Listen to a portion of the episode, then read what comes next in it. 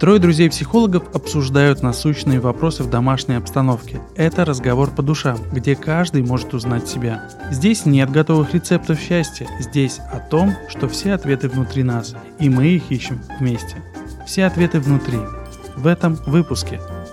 У человека, хочет он этого или нет, есть неосознанно какая-то причина заболеть. И для того, чтобы не перегореть, наше тело включает эту программу «поболеть». Ты куда собираешься? В какой отпуск? По уходу за ребенком? Нет, по уходу за собой.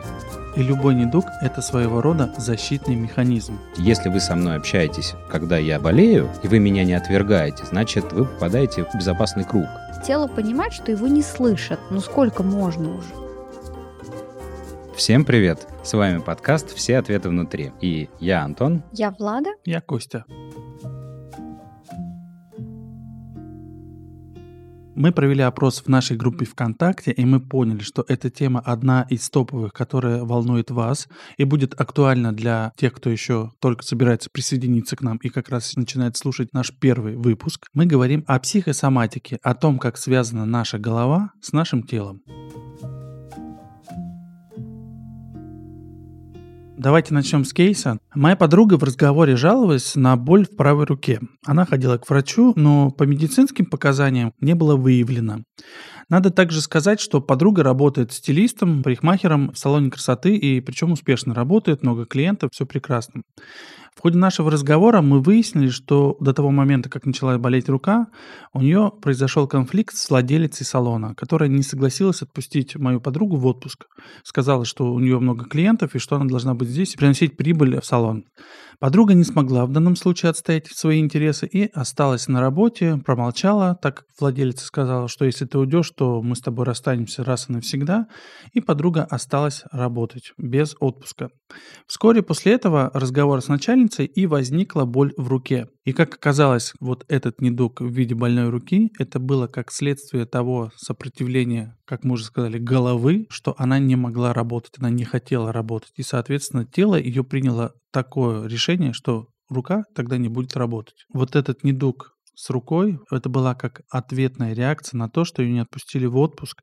И, соответственно, тело таким образом показало, раз уж так, значит вот так. Тело сказало, я само договорюсь, ты физически просто не сможешь выполнять свои обязанности, а пойдешь в отпуск по здоровью. И на самом деле, если мы стали об этом говорить, вот эта программа тела, которая запускает в виде вот этих недугов, она возникает, когда интеллект очень долго берет вверх. То есть, когда я уже устала, да, как в этой ситуации с твоей подругой, я не могу, то есть мне нужен перерыв. Но интеллект говорит, нет, нельзя, надо работать, надо деньги зарабатывать, ты не можешь уйти, да. И тогда интеллект берет верх, тело работает дальше на износ, и тело понимает, что его не слышат. Ну сколько можно уже? И тогда он начинает включать вот эти программы в виде недуга для того, чтобы обратить на себя внимание. Действительно, потому что любой недуг, заметьте, мы не говорим слово заболевание, мы говорим именно недуг. И любой недуг – это своего рода защитный механизм, что наше тело защищает нашу психику и нас самих от полного истощения. истощения да. Можно я прочитаю а, одно стихотворение? Стану на табуретку. Я хочу поделиться одним высказыванием кандидата медицинских наук Института Сеченова о том, как связано наше тело и наша голова. Могут ли эмоции влиять на здоровье? Определенно да. Быть причиной – нет. Негативные эмоции активизируют симпатическую нервную систему, что в свою очередь приводит к повышению артериального давления, увеличению частоты пульса и спазму сосудов.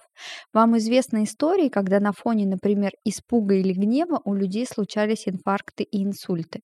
Повторю, Эмоция в этом случае не причина заболевания, а лишь провоцирующий фактор, триггер. Однако хронический стресс действительно доказанный фактор риска развития как минимум сердечно-сосудистых заболеваний. Это очень важная история, потому что если мы никак не реагируем на происходящий стресс вокруг нас, именно физиологически, то это остается с нами и такой заряд внутренний, который в нас как бы зреет. И в какой-то момент накопится критическая масса, и это обязательно вылезет в виде какой-то проблемы. Можно я объясню это более научным языком? Есть такая идея о том, что недуг возникает на стыке трех сфер – психологической, физиологической и социальной. То есть физиологически это когда есть какое-то слабое место в организме, какое-то нарушение и так далее. Психологически это то, как я отношусь к этой проблеме, к этой ситуации, к происходящему. И социальный это когда у меня, например, возникает с кем-то конфликт.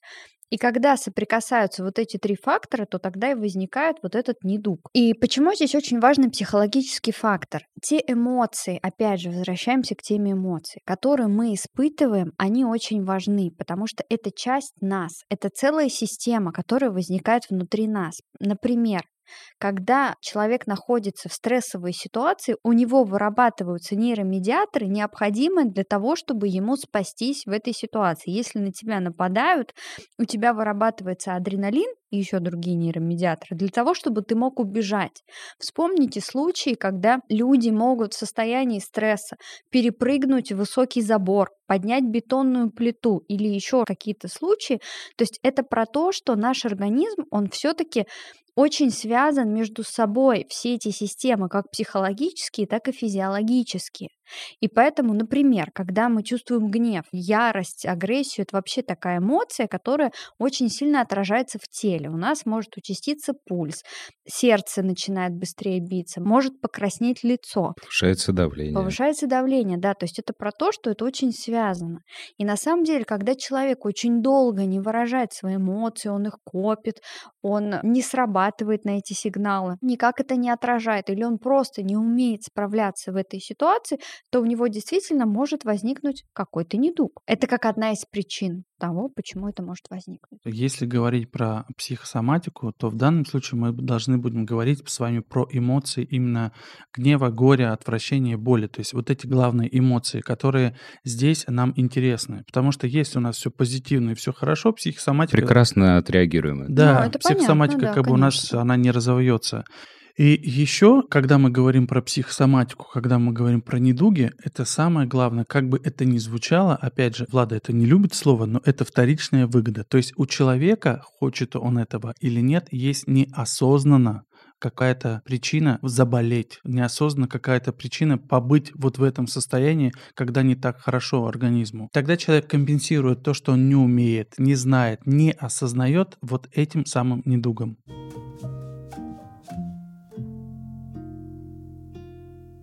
Друзья, давайте тогда сейчас обсудим, какие вторичные выгоды может получать человек, когда у него, как ни странно, недуг обнаруживается. В первую очередь это отдых. Это значит, что когда у меня есть недуг, я могу не работать, могу не исполнять свои привычные обязанности, и это наступает, когда чего-то было чрезмерно, и я это не осознавала, продолжал делать. Например, вот у Кости была такая история, в прошлом году очень много работал, и тогда у него началась слабость в теле, он начал кашлять, и он был в таком очень... Не в рабочем состоянии, я бы сказал. Не в рабочем состоянии, да. И когда мы начали это обсуждать, исследовать, то оказалось действительно, действительно, и Костя это увидел, что когда он в этом состоянии, он может не работать.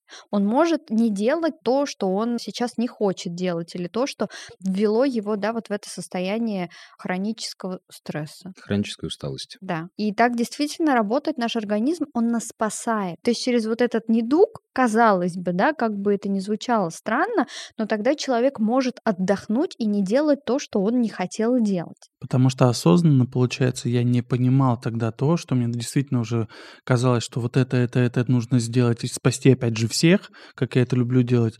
Но при этом мой организм уже говорил, что аларм, аларм, Костя, он тебя уже все прекращает да. деятельность свою. И когда бы ты это отдохнуть. не слушал, то возникла вот эта вот слабость, горло и так далее. И когда ты это осознал, отдохнул, дал себе время перерыва, и тогда ты вернулся, и все было окей. Перезагрузился. Да. И для того, чтобы не перегореть, наше тело включает эту программу поболеть чтобы переключить интеллект на тело, чтобы дать возможность ощутить то, что хочется, отдохнуть. Поэтому, дорогие слушатели, очень важно прислушиваться к себе и планировать не только работу, но и отдых. Это очень важно, потому что мы все не семижильные, как говорится, и наш организм имеет лимит. Лимит для работы и лимит для восстановления. И нужно своему организму прежде всего давать восстанавливать силы, чтобы вы опять же могли приступать к каким-то своим дальнейшим обязанностям. Если нравится, что ты слушаешь сейчас, подпишись на наш подкаст, потому что все ответы внутри. Если у тебя есть своя история, которой ты готов поделиться, или появился вопрос, оставь свой комментарий. Все ответы будут внутри. В продолжение Владиных слов следующая потребность – это забота о себе.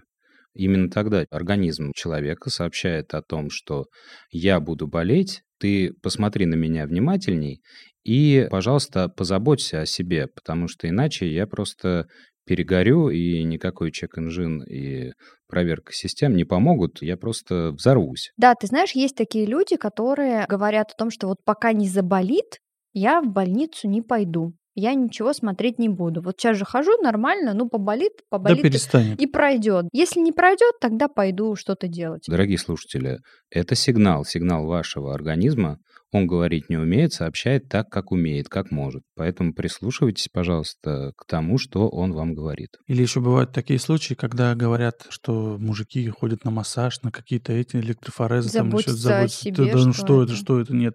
Слушайте, честно могу сказать, я тоже хожу на массаж, и это помогает моей спине восстановиться. Благодаря этому, опять же, я работаю и получаю какие-то удовольствия находясь, например, с вами здесь, сейчас. Хорошая история про то, как надо отдыхать. Отдыхать надо не когда ты устал, а когда ты еще не устал. Ну, то есть отдыхать превентивно. Да, превентивно. Вот это действительно очень важно, заботиться о своем здоровье превентивно. Никогда уже случилось, и уже как бы все, надо срочно бежать, сдавать анализы, брать отпуск на месяц, а то и на год, и как бы ехать, дышать свежим воздухом. Очень хорошая история была, когда моя коллега решила уйти в отпуск в долгосрочный, ее спросили, ты куда собираешься, в какой отпуск? По уходу за ребенком? Так, в надежде она сказала, нет, по уходу за собой. Это правда очень важно, потому что забота о себе в наше время это очень важная часть жизни каждого человека. Мне кажется, что любовь к себе — это одна из основных мыслей, которую мы, наверное, хотим донести до наших слушателей, потому что это основа основ и здоровья в том числе. Да, чтобы быть бережно к себе, к своему телу и к своей голове. Берегите себя, вы одни у себя.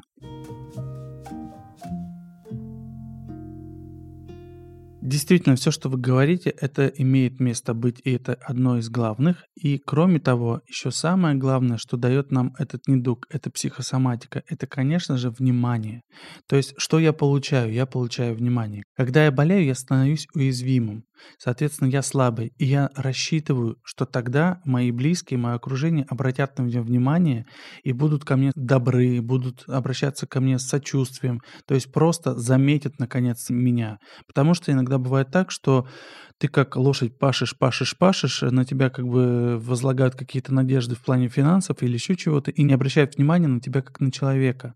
И, соответственно, твой организм, твоя психика также хочет получать какой-то отклик, что я важен не только как человек, который приносит деньги домой, а как человек, который может быть человеком. И ты знаешь, я бы еще здесь добавила, что многие люди не умеют получать вот это внимание и заботу не будучи в этом недуге. То есть как быть важным и нужным, когда я не болею, я не знаю. Я знаю только так, когда мне плохо, у меня что-то болит, тут приходит мой муж, начинает меня жалеть, а потом я выздоравливаю, и как бы вроде бы все возвращается, и мне не хватает этой любви и внимания. И тогда в работе с клиентом нужно уделять внимание тому, а как вы строите отношения со своим окружением, когда у вас есть недуг и когда у вас его нет. И часто это очень сильно отличается. И вот как раз к тому, о чем ты сейчас говоришь, у меня есть пример. Пример из жизни моих близких, моих друзей, у моих друзей ребенок ходил в сад, и все вроде было нормально, да. То есть два года назад ребенка как подменили? Он стал постоянно болеть. Два года назад, как мы понимаем, началась пандемия. Но он начал болеть не из-за пандемии. Когда мы начали разбираться, понятно, что не с детьми, а с родителями, никаких показателей для вот этого состояния не было. То есть и одевали его тепло, и сквозняков нигде не было, и сад от дома всего лишь в 100 метрах. Стали разбираться, и выяснилось, что как только начался ковид, родители вывели на удаленку. Они, получается, работали 24 часа часа в сутки в одном и том же пространстве. Проводя 24 часа в сутки в одном пространстве, родители стали часто ругаться, причем как бы так ругаться не по-детски. И ребенок часто оказывался между двумя этими родителями. И вот эти искры, вот эти эмоции летели вокруг во все стороны. И как только ребенок начинал плакать, родители прекращали ругаться. Собственно, психика ребенка среагировала на это, и так, чтобы мама с папой не ругались, я буду плакать, и тогда мне будет безопасно. И когда все начали выходить с ковида, а садики первые вышли с ковида, и ребенок начал ходить в сад, а родители все-таки еще сидели дома на изоляции, ребенок начал переживать за родителей, подсознание ребенка начало переживать за родителей, что я-то ушел, а вдруг они будут там ругаться.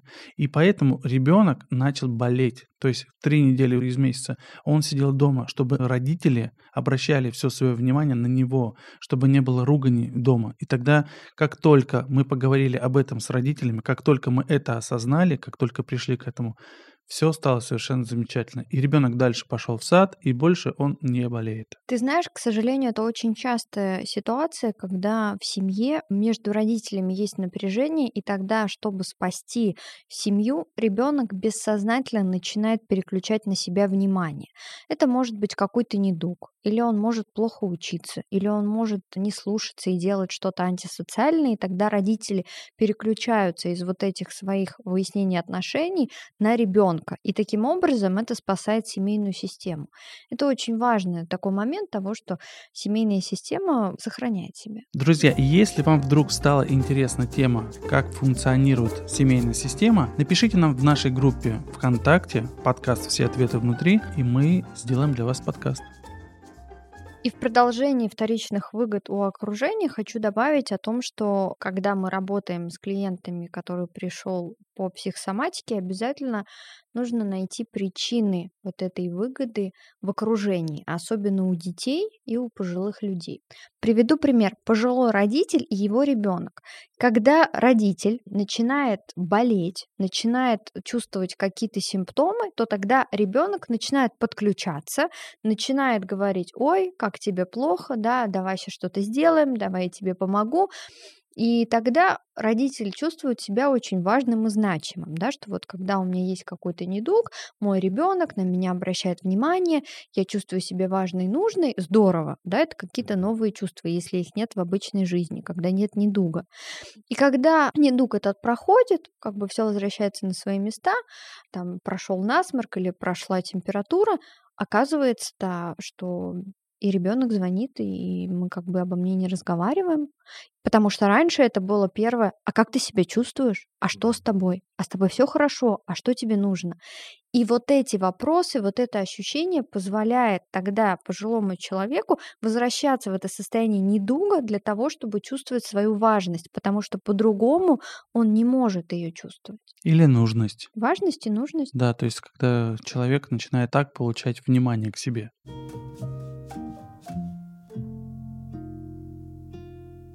Я могу рассказать такую историю. У меня есть знакомый, у которого экзема. Это очень тесно связано с тем, как он не умеет проживать свои реакции, причем негативные. То есть он абсолютно не умеет злиться, все нормализует и упаковывает. То есть даже если ему в открытую идут на конфликт и говорят какие-то неприличные вещи, он это выслушивает, как-то для себя обрабатывает, делает себя виноватым и обратно ничего не возвращает но при этом весь этот негатив он собирает и держит в себе, и вообще не умеет, к сожалению, пока, но он учится размещать это в пространстве. И вот таким образом психосоматика у него проявляется в виде кожных высыпаний. Да, это про безвыходность, да, того, что когда я слушаю то, что я какой-то плохой или какой-то негатив, что со мной что-то не так, либо какая-то напряженная ситуация, я не знаю, что делать, я не умею с этим справляться, возникает безвыходность, и тогда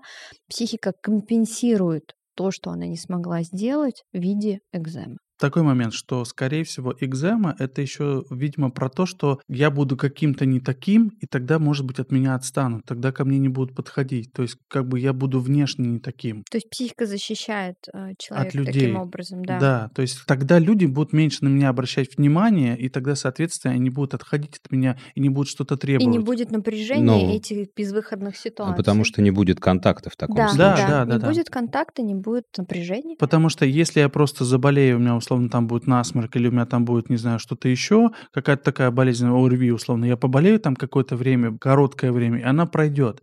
А здесь психика выбрала, скорее всего, такой недуг, который не проходит быстро. И, соответственно, таким образом я компенсирую вот этот негатив, который я получаю, я отталкиваю его, говорю, что, ой, нет, ребят, сори, это не со мной.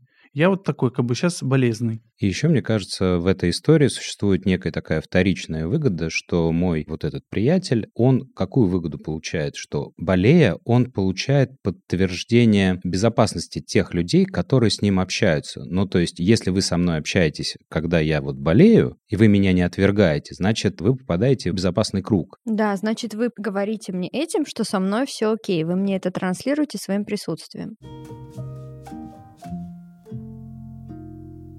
Давайте тогда поговорим о том, что делать, если вы подозреваете у себя психосоматику. Давай начнем с самого главного, да, о том, что самолечение вот во всех случаях, как и с психикой, так и с телом, я однозначно против. Потому что наша психика, есть такое свойство, я уже о нем говорила, психика защищает хозяина от самого хозяина. Для того, чтобы не нанести себе вред, не сделать себе еще хуже и не столкнуться с тем, что я не смогу пережить поэтому возникает сопротивление. Поэтому осознать, что со мной что-то происходит, и это как-то связано с моим окружением, либо какие-то мои вторичные выгоды, это нужно быть очень-очень осознанным человеком. не забывайте, что насколько бы вы не были осознанны и прокачаны, твоя голова не пустит в твое бессознательное. Конечно. Психологи тоже ходят к психологам, потому что проработать себя самостоятельно — это что-то за гранью реальности.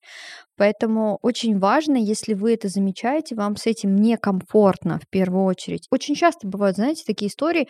Была у врача, все анализы сдала, все хорошо, но все равно болит.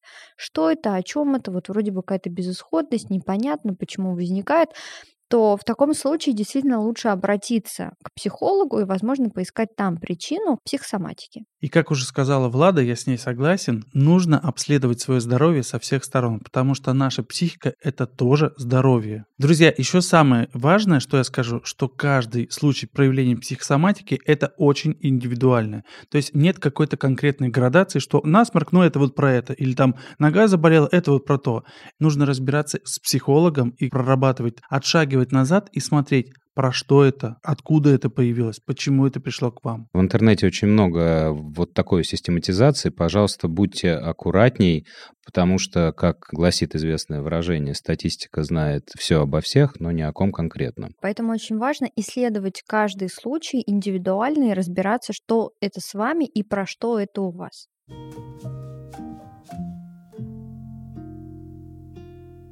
У меня есть финал. Давай.